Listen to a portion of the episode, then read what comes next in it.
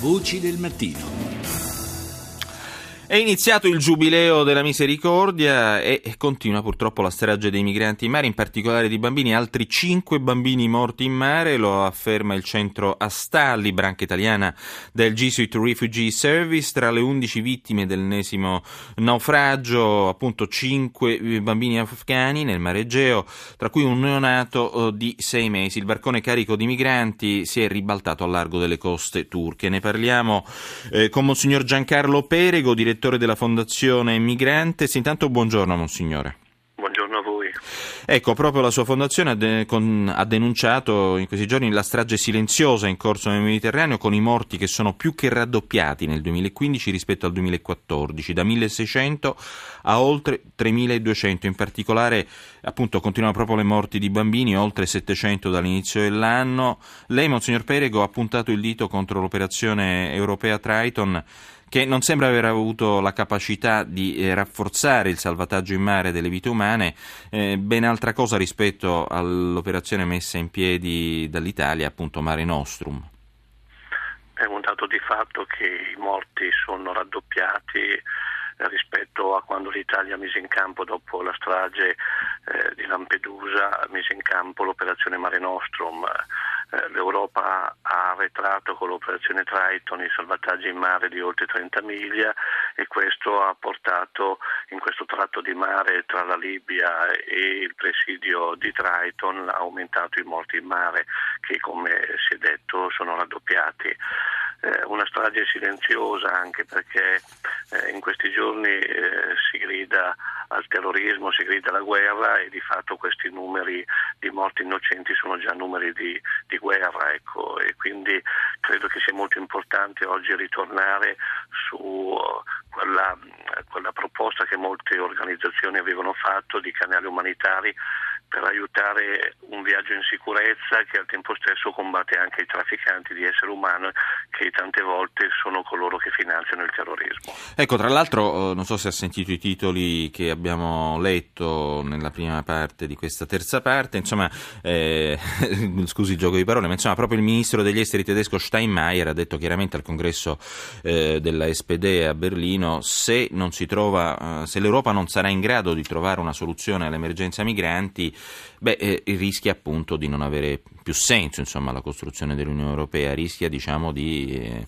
andare a pezzi. Eh, effettivamente eh, l'alzata dei muri, soprattutto eh, ad est, mentre il Papa apre una porta, è un segnale grave di un'Europa che eh, sul piano della costruzione della democrazia e della solidarietà non è stata in grado di, di allargare da 5 ai 28 paesi questa capacità di eh, rispettare il diritto alla protezione internazionale di tante persone, di tanti paesi. Eh, noi oggi vediamo l'80% delle persone che eh, ricevono un titolo di protezione internazionale solo in 5 paesi, questo significa che i 28 paesi dell'Europa non erano pronti a solo affermare ma a costruire effettivamente eh, proposte e segni di eh, protezione internazionale di molte persone che sono in fuga. Non si può accettare che un paese come la Polonia o l'Ungheria ritorni a costruire muri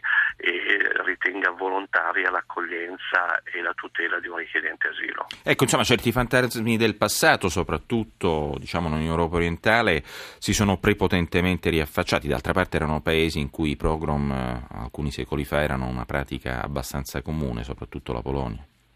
Eh, sì, certamente è un segnale che eh, occorre costruire ancora un'Europa nei principi fondamentali della Costituzione dell'Unione Europea, uno dei quali il diritto d'asilo abbiamo visto proprio in questi, in questi mesi non era certamente un diritto che era all'interno della costruzione di queste, di queste democrazie. Questo è un aspetto che chiede più Europa e non meno Europa.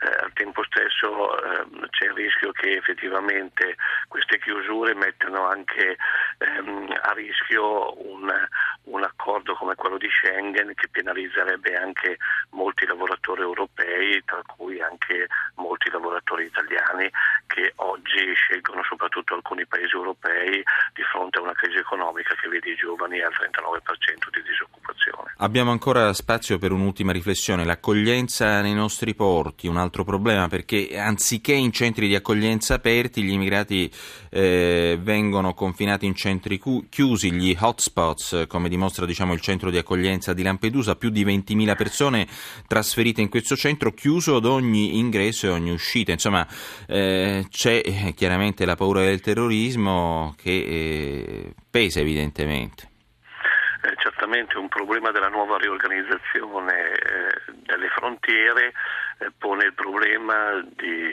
degli hotspot, l'Italia stessa l'ha messo in discussione eh, perché questi centri rischiano di riportarci indietro di anni, cioè riportarci indietro a dei CIE, cioè dei centri chiusi, dove il rischio della non tutela di un diritto alla protezione internazionale eh, può avvenire e soprattutto può avvenire come di fatto sta avvenendo il rischio di una semplificazione nella richiesta d'asilo e nella espulsione di tante persone una espulsione che tante volte può essere nascosta dietro questi temi della paura, del terrorismo, che in realtà forse più che guardare queste persone che sbarcano bisognerebbe guardare alle 100.000 persone che ogni anno entrano, 60.000 dall'Arabia Saudita e 30.000 dagli Emirati Arabi tranquillamente per affari, portando soldi e comprando anche armi. E non si sa appunto che, che tipo di persone siano il più delle volte, ma rischiamo seriamente di fare passi indietro rispetto a qualche anno fa. Questo...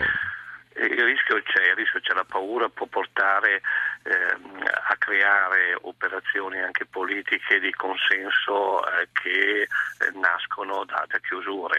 Il segnale grave anche di eh, delle elezioni regionali in Francia ci dicono questo e con il rischio che un sonno della ragione generi ancora una volta mostri come lo ha generato in altri tempi della nostra storia recente. D'altra parte il problema non sembra soltanto europeo perché appunto si vedano anche le dichiarazioni di Trump negli Stati Uniti, prima il muro anti-immigrato, adesso la, di, la dichiarazione non permettiamo più l'accesso ai musulmani negli Stati Uniti certamente il rischio di chiudersi eh, è un rischio che poi intacca ogni altro paese, eh, mentre oggi forse la politica dovrebbe ripensare la convivenza, ripensare l'incontro, l'inclusione, che erano le parole che il Papa ha detto proprio a Prato, una delle città multietniche certo. più importanti d'Italia, dove aveva parlato di rispetto, di accoglienza, di inclusione, di integrazione. Queste quattro parole chiedono oggi soprattutto di rigenerare un percorso in questo senso. Prova certo. ne è che i terroristi di Parigi